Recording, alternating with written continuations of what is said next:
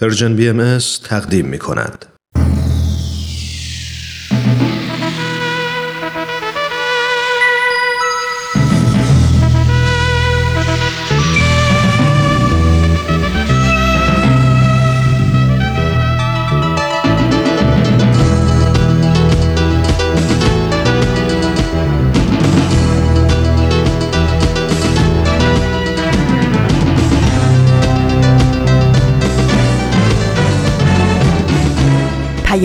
دوست. برنامه ای برای تفاهم و پیوند دلها.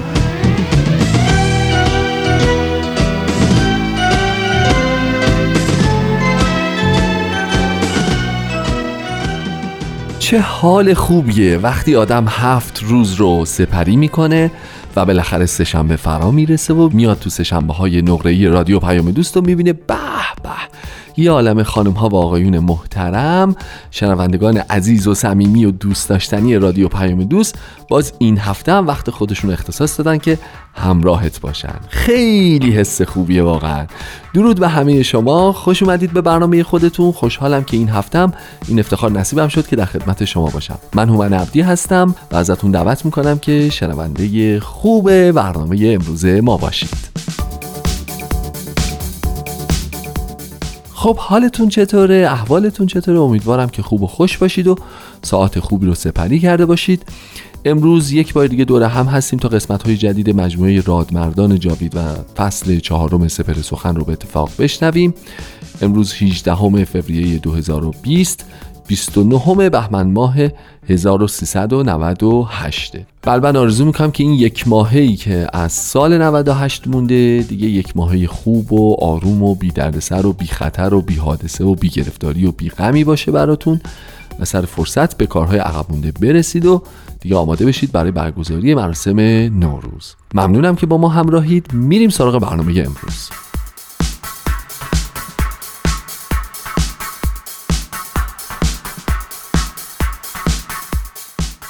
ما تو زندگی تو قسمت های مختلف برنامه ریزی می‌کنیم و کارهامون رو پیش می‌بریم. مسائل مشکلات و به حال درگیری های اقتصادی داریم. بعضیامون خیلی علاقمند هستیم که وسط کارا و در میانه این گرداب مشغله ها و گرفتاری های روزمره در مورد جدیدترین اتفاقات عالم تکنولوژی خبر بگیریم ببینیم اونجا چه اتفاقاتی افتاده چه ابزارهایی چه اپ چه برنامه هایی اومده که به ما می‌تونه بیشتر کمک بکنه. خلاصه هر کسی به یه نوعی داره اوقاتش رو سپری می‌کنه دغدغه های خودش رو داره ابعاد مختلف زندگیش رو داره مدیریت می‌کنه حواسش به جنبه های مختلف هست.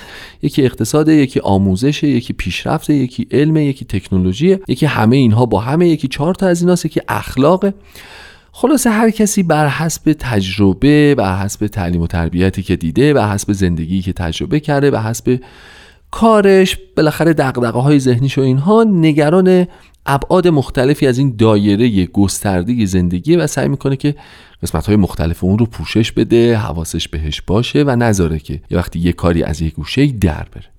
همونطوری که مشاهده کردید و الان عرض شد بهتون در اکثر موارد یه بخش تاثیرگذار انگار از زندگی ما حذفه و ما نمیبینیمش. یعنی حواسمون به دخل و خرجمون هست به سود و زیادمون هست به وضعیت کشورمون هست به اتفاقات هست به رفت آمدها هست به جریانات هست به جامعهمون هست. ولی گاهی وقتا حواسمون به این جایی که داریم زندگی می‌کنیم به این آبی که داریم مینوشیم به این هوایی که داریم تنفس می‌کنیم نیست. یعنی انقدر این فضای زیست محیطی برای ما عادی شده و ما انقدر راحت از کنارش گذشتیم و انقدر راحت بهش توجه نکردیم که فراموش کردیم که بخش زیادی از این مجموعه فعالیت ها و رفت آمدها و اقدامات روزمره ما تو بستر زیست داره اتفاق میفته. یک زمینی یک خاکی یک آبی یک هوایی و هزار هزار هزار هزار نکته دیگه. گاهی وقتا بدونیم که متوجه باشیم در طی روز انقدر زباله تولید می‌کنیم انقدر کالا مصرف می‌کنیم مصرف می‌کنیم مصرف می‌کنیم که حد و حساب نداره. گاهی وقتا بدونیم که بدونیم و البته خیلی وقتا می‌دونیم ولی خب وقت نمیشه که بریم اگزوز ماشین رو یه سر و سامونی بهش بدیم کاتالیستش رو عوض بکنیم یا اگه لحاظ فنی باید کاری بکنیم که وسیله نقلیه همون دیگه دودزا نباشه چون نمی‌رسیم هی به تعویق میندازیم و به تعویق میندازیم و به تعویق میندازیم. خیلی وقتا در واقع قضیه محیط زیست از دستمون در میره. امروز برنامه ما می‌خواد یه مقداری بیشتر قضیه محیط زیست رو قضیه زمین رو و فضایی که داریم در زندگی می‌کنیم رو بولد بکنه پررنگ بکنه و راجبش صحبت بکنه. اول اگه اجازه بدید بریم یه قسمت دیگه از مجموعه رادمردان جاوید رو به اتفاق بشنویم. بعد برگردیم دوباره با هم خوشو بش بکنیم و دوباره گپ و گفت ادامه بدیم. خواهش می‌کنم.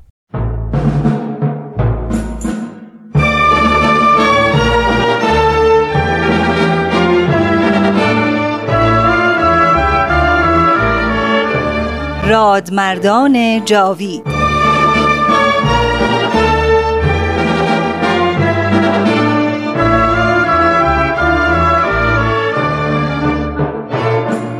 و اما در این ظهور ازهر و سلطنت عزما جمعی از علمای راشدین و فضلای کاملین و فقهای بالغین از کأس قرب و وسال مرزوق شدند.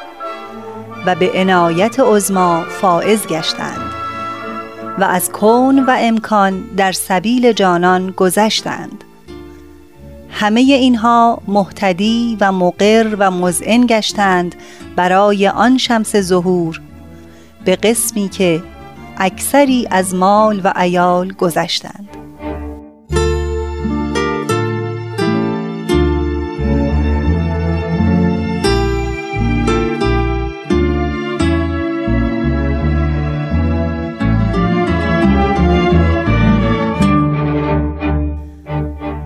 دوستان و همراهان عزیز رادیو پیام دوست درود بر شما امیدوارم هفته ای پر از موفقیت و سلامت رو پشت سر گذاشته باشید من ترانه هستم و به اتفاق همکارانم بخش دیگری از مجموعه رادمردان جاوید را به شما تقدیم می کنم. از هفته گذشته به بررسی شرح احوال جناب سید یحیی دارابی ملقب به وحید پرداختیم.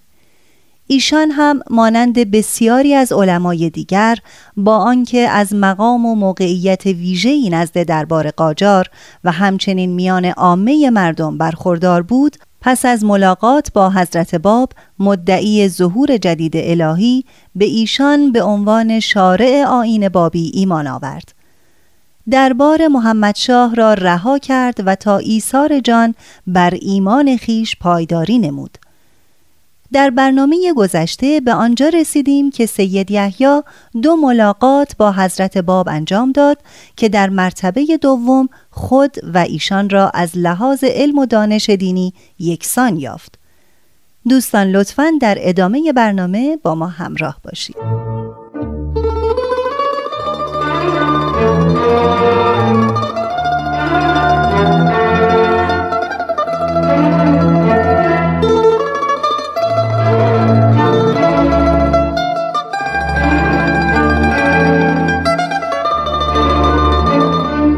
ادیب تاهرزاده محقق و نویسنده بهایی می نویسد جلسه سوم که سید یحیی دارابی به حضور حضرت باب رسید تصمیم گرفت که قلبا درخواست کند تا آن حضرت تفسیری بر سوره کوسر مرقوم فرمایند و در نظر گرفت که این سؤال را قلبا بخواهد و شفاهن چیزی بر زبان نیاورد.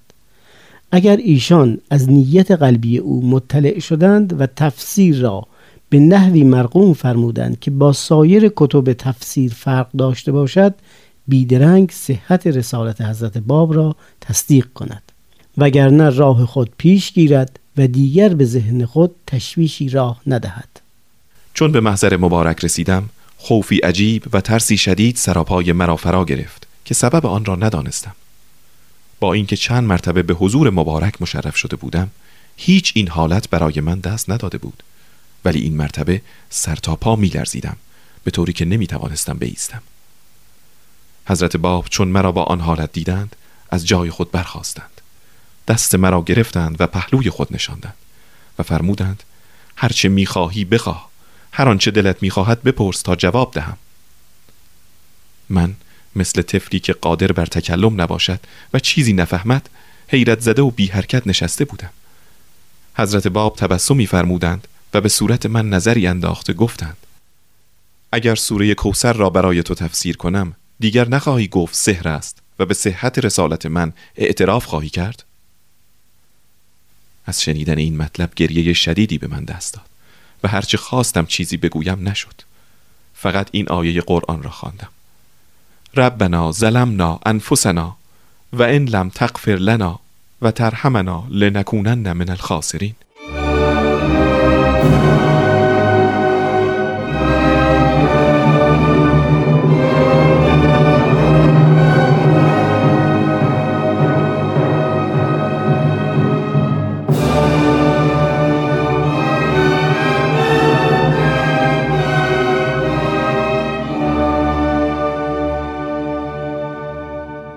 حضرت باب قبل از وقت عصر از جناب خال اعظم داییشان کاغذ و قلم خواستند و به تفسیر سوره کوسر مشغول شدند من هیچ وقت آن منظره عجیب را فراموش نمی کنم سیل آیات از نوک قلمش با سرعت حیرت آوری جاری بود با صوتی لطیف و آوازی ظریف آیات مبارکه را تغنی می‌فرمود. یک سره تا غروب آفتاب این حال استمرار داشت و بدون تعنی و سکون قلم آیات نازل می شد. در هنگام غروب تفسیر سوره کوسر تمام شد. آنگاه قلم را بر زمین گذاشته و فرمودند چای بیاورند. بعد شروع به تلاوت آیات نازله نمودند و با صوت مؤثری مشغول تلاوت شدند. قلب من به شدت می تبید. حال خود را نمیفهمیدم. زرافت لحن مبارک سوز و گدازی در وجود من ایجاد کرده بود که نمی‌توانم بیان کنم از بلندی مطالب و تابندگی جواهر گرانقدری که در مخزن آن آیات بود نزدیک بود دیوانه شوم. سه مرتبه می‌خواستم بیهوش شوم. باب گلاب به صورت من پاشید. قوای من تجدید شد و توانستم تا آخر به آیاتی که تلاوت میفرمودند گوش بدهم. پس از اینکه تلاوت تفسیر کوسر تمام شد حضرت باب برخواستند و به جناب خال داییشان فرمودند جناب سید یحیی و ملا عبدالکریم قزوینی مهمان شما هستند. از آنها پذیرایی کنید تا تفسیر سوره کوسر را که اکنون نازل شد استنساخ کنند و بعد با کمال دقت با اصل نسخه مقابله نمایند. من و ملا عبدالکریم سه شبانه روز طول کشید تا آن را استنساخ کردیم و مقابله نمودیم. مخصوصا درباره احادیثی که در این تفسیر از قلم مبارک ذکر شده تحقیق کامل به عمل آوردیم و تمام آنها را در نهایت درجه متانت یافتیم. من از مشاهده این مطلب به درجه اطمینان رسیدم. به طوری که اگر جمیع قوای عالم جمع می شدند ممکن نبود ایمان و اطمینان مرا سلب کنند یا تقلیل دهند. ادیب تاهرزاده نویسنده و محقق بهایی می نویسد جناب وحید شرح ایمانش را به محمد شاه و از طریق لطف علی خان پیشخدمت نگاشت و تعدادی نامه هم به حاج میرزا آقاسی چند تن از علمای یزد و نیریز و از آن جمله پدر همسر نیریزیش حاجی شیخ عبدالعلی نیریزی نوشت. از سوی دیگر چون در ظاهر جناب وحید میهمان حسین خان والی فارس بود دیگر به منزل او باز نگشت و حسین خان ایمان جناب وحید را به محمد شاه اطلاع داد. می‌گویند وقتی شاه از اقبال وحید به امر حضرت باب مطلع شد به صدر اعظم خود گفته بود به طوری که اخیرا اطلاع یافته ایم سید یحیی دارابی به امر باب مؤمن شده است. اگر این خبر درست باشد بر ماست که از تحقیر امر آن سید دست برداریم.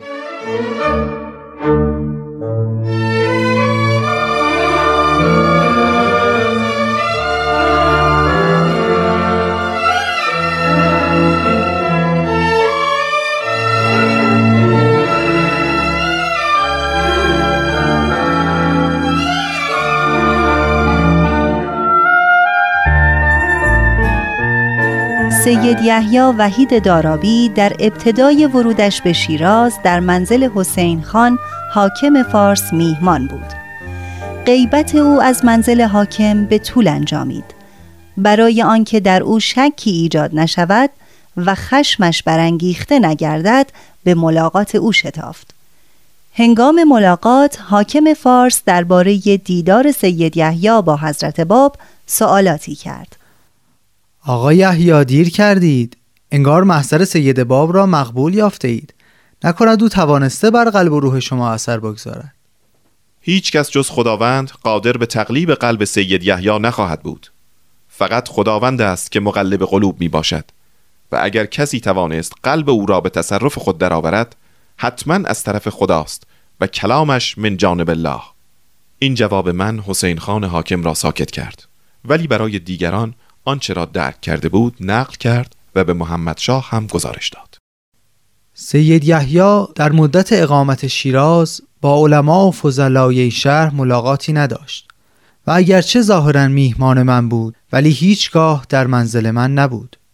تردیدی نیست که او فریفته سید باب شده و به او گرویده است.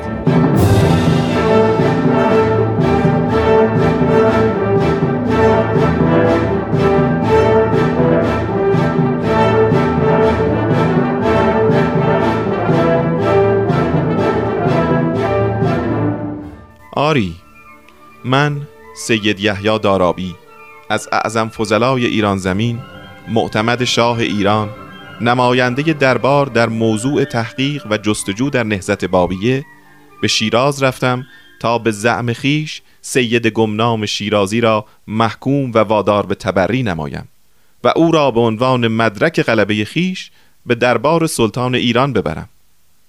اما چنان شیفته آن جوان و دعوی او شدم که از لحظه ایمان به او همه اوقات زندگی خیش را صرف ترویج امر جدید نمودم. می‌گویند محمد شاه یک بار به صدر اعظم خود حاج میرزا آقاسی گفته همین الان از جانب ما فرمانی به حسین خان والی فارس به این مضمون صادر کنید که هیچ فردی حق ندارد کلمه ای بر زبان آورد که مقام و رتبه سید یحیی را تنزل دهد.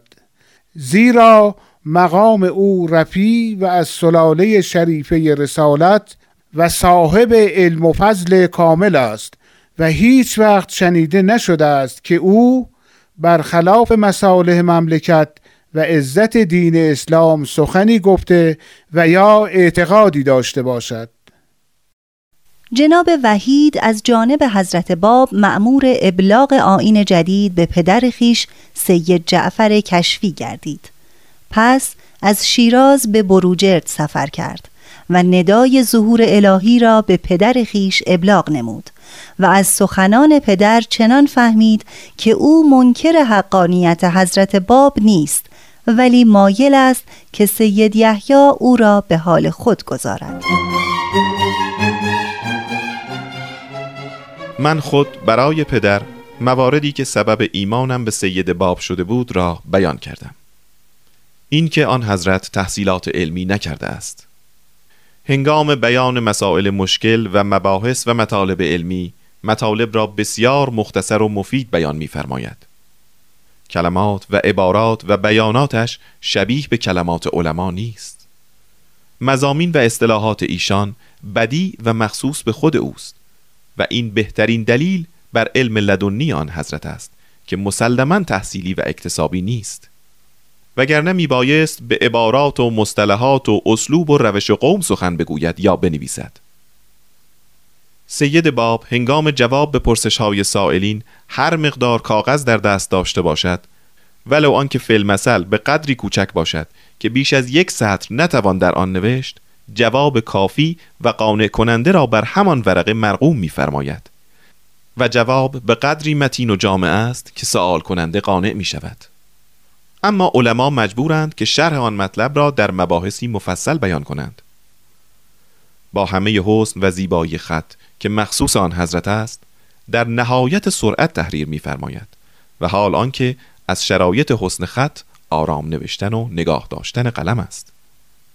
از همه مهمتر حسن خلق آن حضرت است که در تمام شعونش آشکار و ممتاز از دیگران است.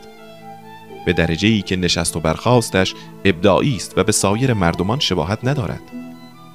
عبادت آن حضرت در قوه طاقت احدی نیست.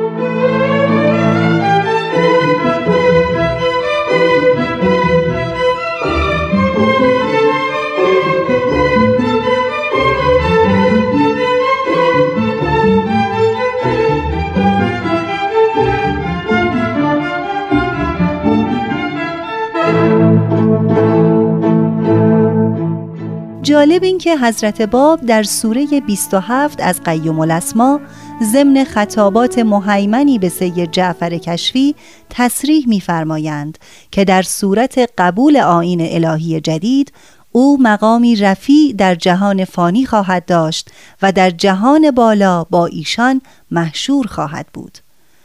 حضرت باب در صحیفه شرح دعای غیبت سید جعفر را از جمله به سید المعاصرین و ازد المحققین توصیف فرمودند. پس از آنکه از آین نوظهور با پدرم سید جعفر کشفی سخن گفتم به لورستان سفر کردم و در کمال حکمت آین جدید را معرفی نمودم. به اصفهان رفتم و با برادران خود سید سینا مدرس مدرسه کاسگران و آقا سید ایسا که به تجارت مشغول بود ملاقات کردم. و به آنان اطلاع دادم که آین بابی را پذیرفتم. بردستان رفتم و در آنجا با خواهرم ملاقات و ماوقع را برای او تعریف کردم. به مقصد ملاقات با خانواده و به منظور رساندن پیام الهی به برادران خود آقا سید علی واعظ و آقا سید حسن به یزد رفتم. اول به برادرها و فامیل خود و سپس به مستعدین آین بابی را معرفی کردم. سپس برای ابلاغ آین جدید به برادر تهرانیم آقا سید اسحاق و برخی دیگر از علما و دانشمندان و عمرا عازم تهران شدم و به این کار موفق گردیدم. بعد از سفر به خراسان به قزوین رفتم و در منزل خواهرم که زوجه حاجی محمد رحیم امینی بود نزدیک شش ماه توقف کردم. آنجا بود که اخبار موهش و گرفتاری حضرت باب را شنیدم.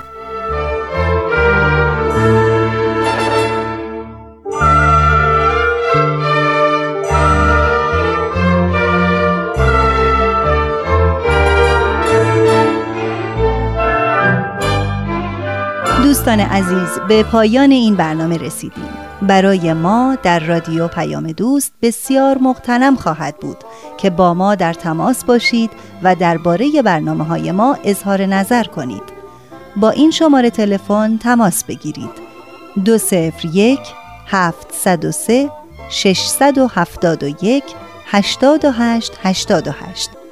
تا برنامه بعد بدرود.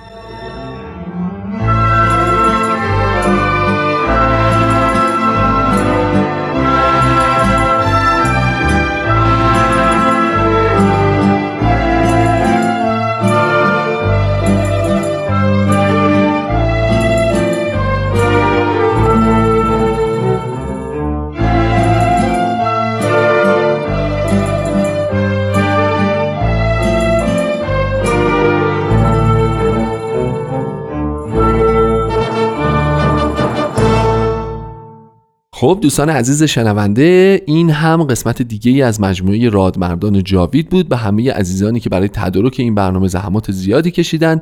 از همینجا خسته نباشید میگم و بهشون درود میفرستم و امیدوارم که هفته آینده هم بتونیم قسمت های دیگه این مجموعه رو با هم بشنویم. نوبتی هم که باشه نوبت موسیقیه. خواهش می‌کنم بفرمایید. صد بشارت که مسیحا نفس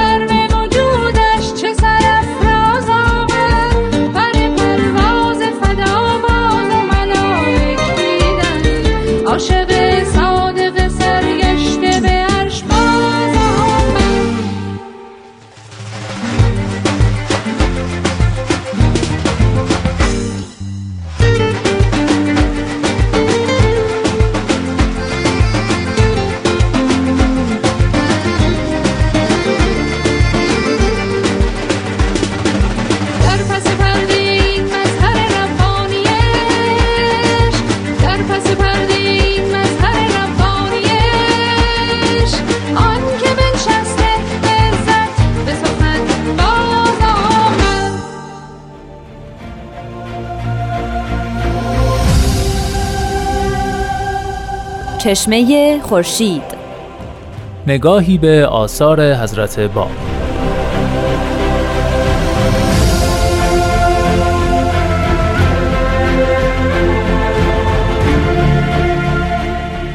در واقع باید از نام ایشون شروع بکنیم. نام ایشون پیوند دو تا اسم بسیار مهم در دیانت اسلامه. نام حقیقی ایشون سید علی محمد که در شیراز متولد شدن و گویا از دو کلمه ترکیب شده. علی سه حرفه و محمد چهار. چهار حرف. جمع اینها میشه هفت حرف. بنابراین مرادشون از اون سب آیا اینجوری نباید بگیم که این حدیث راجع به جستجوی انسان راجع به خدا؟ مسئله همینجاست که اگر سید کازم نمی بود یا فوت کرده بود از القاب یا عباراتی نظیر چیزی که از حضرت باب خواسته بودن توبه بود. یعنی بگویند که هیچ دعوی جدیدی ندارن. اما حضرت باب سراحتا بیان فرمودن که هر آنچه را که شما منتظر ظهور او بودید حضرت باب میفرمایند مهمترین رکن در شریعت مسئله حب هست. یعنی محبتی که انسان باعث میشه در سلوک به مدد او گام به جلو برداره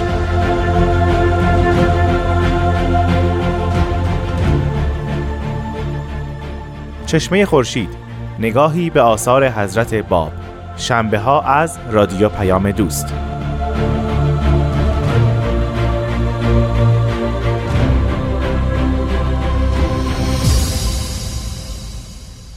دقت کردین گروه های مختلف جناهای مختلف سر به دست آوردن قدرت با هم درگیر میشن. حالا گاهی وقتا این درگیری ها همیشه حضور داره. گاهی وقتا به مناسبت نزدیک شدن مثلا به یک انتخاباتی یه ذره پررنگ میشه.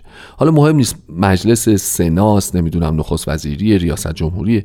همین که لازم میشه مردم دوباره بیان پای صندوق های رأی انگار دوباره آدم ها یادشون میفته و یه چیزایی پررنگ میشه و راجع به یه چیزایی صحبت می‌کنن. ولی خبر بد اینه که وقتی اوضاع احوال جهان خودمون رو مرور می‌کنیم می‌بینیم که واقعا واقعا واقعا انگار هیچ فرقی نمی‌کنه چه گروهی چه فکری چه جناهی بیاد سر کار. هر کس که میاد سر کار برای کره زمین ما و برای محیط زیست ما متاسفانه ظاهرا اتفاق خوب جدیدی نمیافته. مصرفگرایی داره زمین رو و زباله هایی که تولید می‌کنیم و زباله هایی که به چرخه طبیعت بر نمیگردن و دفنشون و سوزوندنشون و این ماجراهاشون بی نهایت داره محیط زیست ما رو تحت تاثیر قرار میده. آبهای آلوده فاضلاب هایی که تصفیه نمیشن فاضلاب هایی که به رودخونه ها و رودها و دریاها ریخته میشن به تالاب ها ریخته میشن متاسفانه بی نهایت دارن اکوسیستم ما رو داغون می‌کنن. این بحرانی که الان چند سال همه ما درگیرش هستیم اون حرکتی که باعث سوراخ شدن لایه اوزون شد و اینکه همه در نهایت بیمسئولیتی هیچکی نرفت اینو بدوزه لاقل ما خیالمون راحت بشه یه. حالا فوقش اینه که به بقیه فخر میفروشیم میگیم توی یه جهانی داریم زندگی می‌کنیم حالا اوزونش یه وصله داره دیگه. خونه پرش این بود. دیگه اتفاق بعدی که نمیافتاد که. اونم که ندوختن همینطوری هم ما تو این زمین داریم رفت آمد می‌کنیم. اینم هی عین فرفره دور خودش میچرخه هی سوراخه داره گنده تر میشه. و وضعیت ما اینجوری میشه و بحران آلودگی هوا داریم زیست محیطی داریم نمی‌دونم پوست داریم آفتاب داریم و و و و هزار و یک نکته دیگه. چیزی که مهمه اینه که ما نباید فراموش بکنیم. دوستان زمین معادنش محیط زیستی که برای ما فراهم شده فقط مال ما نیست. همونطور که دیگران حفظش کردن و به ما رسید ما هم باید حفظش بکنیم قدر بدونیم و مراقب منابعش باشیم تا صحیح و سالم نه وصل پینه دار به نسلهای بعدی تحویلش بدیم. می‌دونید که فصل چهارم سپهر سخن اختصاص داره به مرور آثار حضرت شوقی ربانی ولی امر دیانت باهایی اگه موافق باشین دعوت می‌کنم که یه قسمت دیگه از این مجموعه رو به اتفاق بشنویم.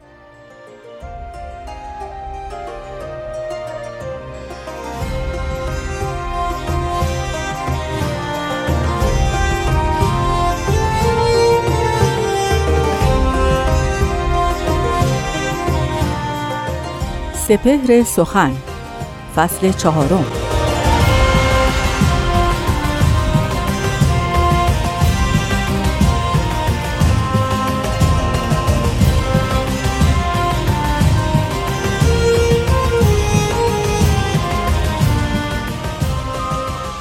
نفس باد سبا مشک فشان خواهد شد. عالم پیر دگر بار جوان خواهد شد.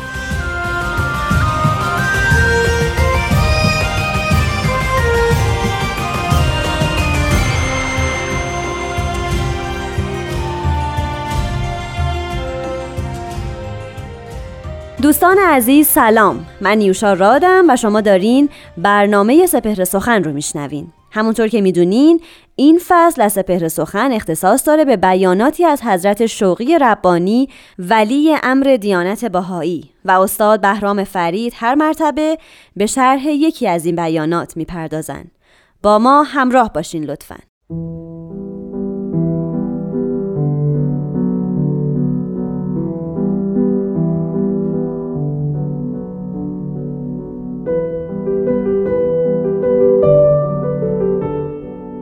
حضرت ولی امرالله میفرمایند آنچه را امروز از آن نظم بدی دریافت توان کرد به منزله لمحه بسری بر اولین پرتو فجر موعود است که در میقات مقرر ظلمات عالم انسانی را محو و زائل سازد.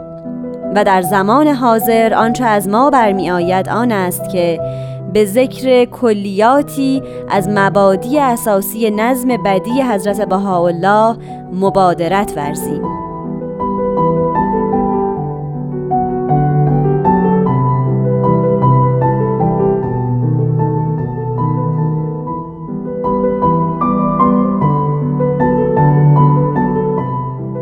دوستان عزیز مستمعان بسیار نازنین بیانی از حضرت شوقی ربانی رو زیارت کردیم.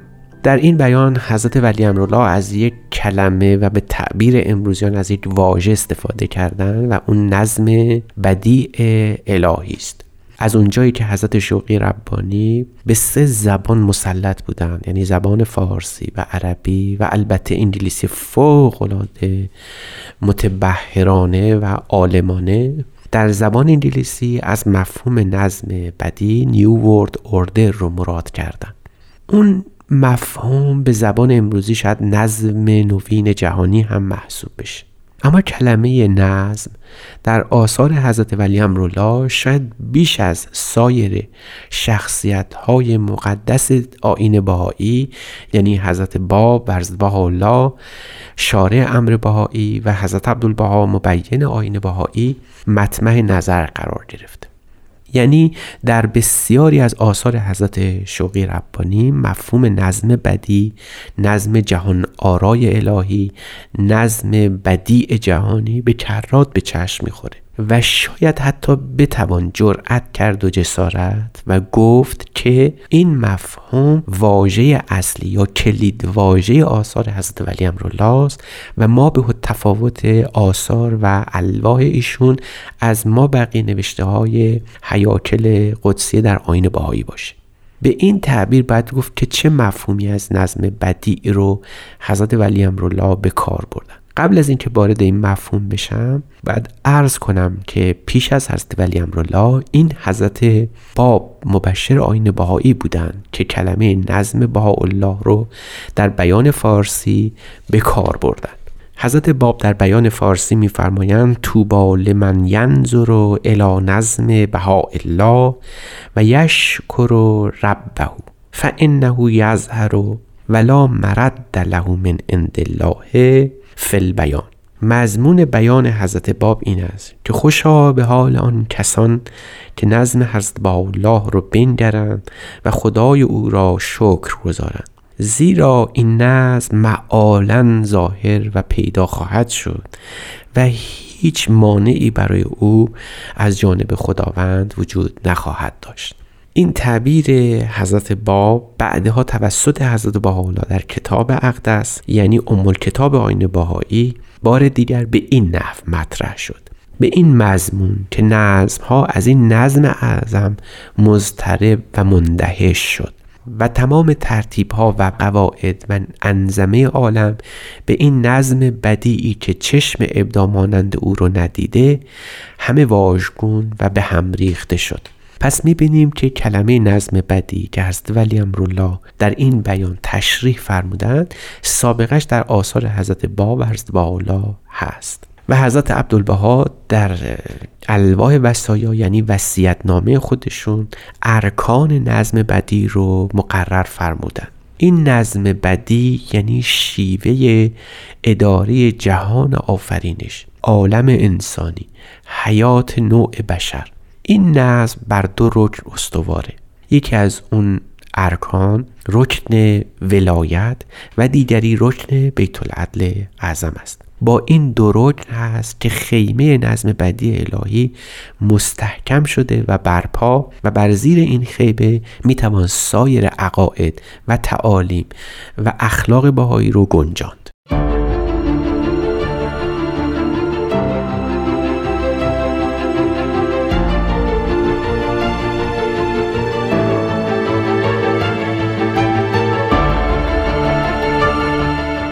شنوندگان بسیار محترم بیان حضرت شوقی ربانی در خصوص مفهوم نظم بدی رو شنیدیم و گفته آمد که این کلمه نظم بدی سابقش در آین باهایی به حضرت باب در بیان فارسی و حضرت باحالا در کتاب اقدس برمیگرده. و دریافتیم که حضرت عبدالبها ارکان نظم بدی رو بر دو رکن مقرر فرمودند. نخست ولایت مؤسسه ولایت و بعد از اون مؤسسه بیت العدل اعظم بود. حضرت ولی امرالله در 36 سال دوران قیادت خودشون به برپایی این دو مؤسسه اقدام فرمودن و اگر شاید تقلیل درایی نباشه به توان گفت که حیات خودشون رو زندگی خودشون رو وقف و فدای برپایی این دو مؤسسه جلیل کردن. مؤسسه ولایت ذات مقدس خودشون بود زندگی خودشون بود که هدیه ای بود که از طرف خداوند به نوع انسان عطا شد. یعنی ما با زندگی حضرت ولی امرالله با مفهوم مؤسسه ولایت آشنا شدیم. در اینجا باید توضیح داد که نظم بدی الهی اگر رکن اعظم اون رکن ولایت است در حیات حضرت ولی امرالله خلاصه شد. مفهوم ولایت مفهوم بسیار مهمی است در مخصوصا فرهنگ اسلامی. و شاید ولایت حقه یکی از بنیانهای تفکر اسلامی محسوب می شد ما این مفهوم رو در هم تشیع و هم در فرقه اسماعیلیه و حتی در تصور و شیوه زندگی صوفیان می‌دیدیم. و می‌دانیم چه کسانی به این مفهوم توجه کردن مفهوم ولایت و سعی کردن اهمیت اون رو برای نوع بشر آشکار کنن شاید نخستین کسی که اقدام کرد به یک رساله در این خصوص حکیم ترمزی اون عارف قرن سوم و چهارم باشه و پس از اون مفهوم فلسفی تر اون رو ابن عربی عارف قرن هفتم برای ما به خوبی بیان کرده. رکن ولایت مهمترین رکن نظم بدی بود. شاید این رکن با حضور حضرت ولی امرالله قوام گرفت و بعد از ایشون شاید این اندیشه به ذهن ما متبادر بشه که دیگر ولی امری نیست و شاید این مؤسسه دیگه کارایی نداشته باشه. اما باید گفت که چنین نیست.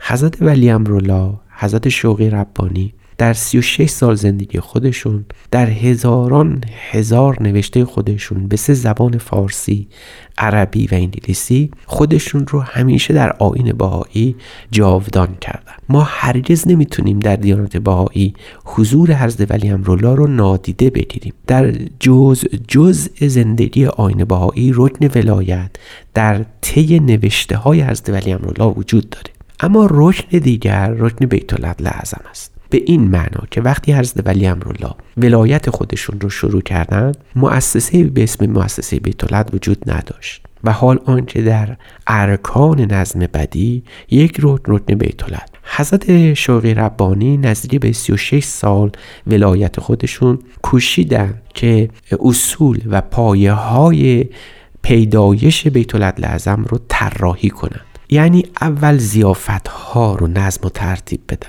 بعد محافل محلی رو استحکام ببخشند. روی محافل محلی محافل ملی رو تأسیس کنند و روی محافل ملی و اعمده محافل ملی اون قبه عظیم بیت اعظم تأسیس و طراحی شد. حضرت ولی امرالله خودشون شوربختانه به دیده عنصری تأسیس بیت اعظم رو ندیدن. یعنی زمانی بیت اعظم تأسیس شد که شش سال از وفات حضرت ولی امرالله گذشته بود. با این وصف شاید بشود اینطور گفت یکی از مهمترین هدایایی که حضرت ولی امرالله به آین بهایی تقدیم کردند برپایی مؤسسه بیت اعظم بود که اینک بهاییان عالم در سراسر عالم در زیر سایه این مؤسسه جلیل به زندگی دینی و ایمانی خودشون ادامه میدن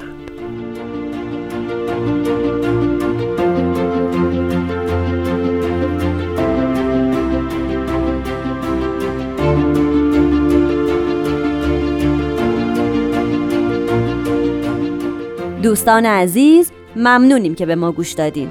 شاد و سلامت باشید و خدا نگهدار.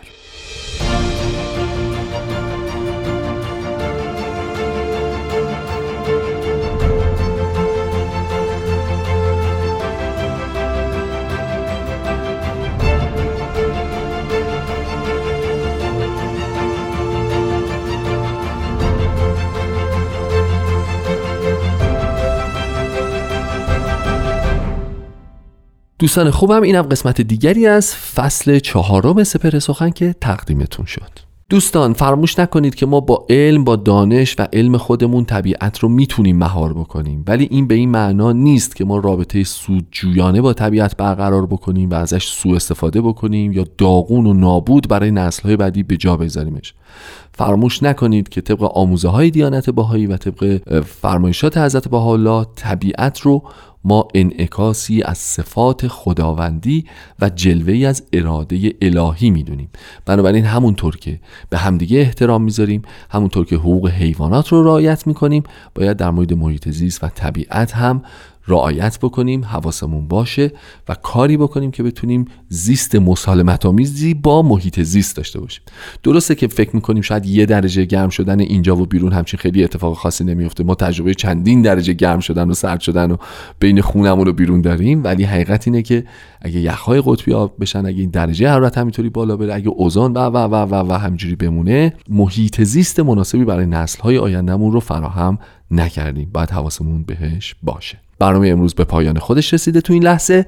ممنونم که همراه ما بودید و شما رو به خدای بزرگ میسپارم. تا هفته دیگه بدرود.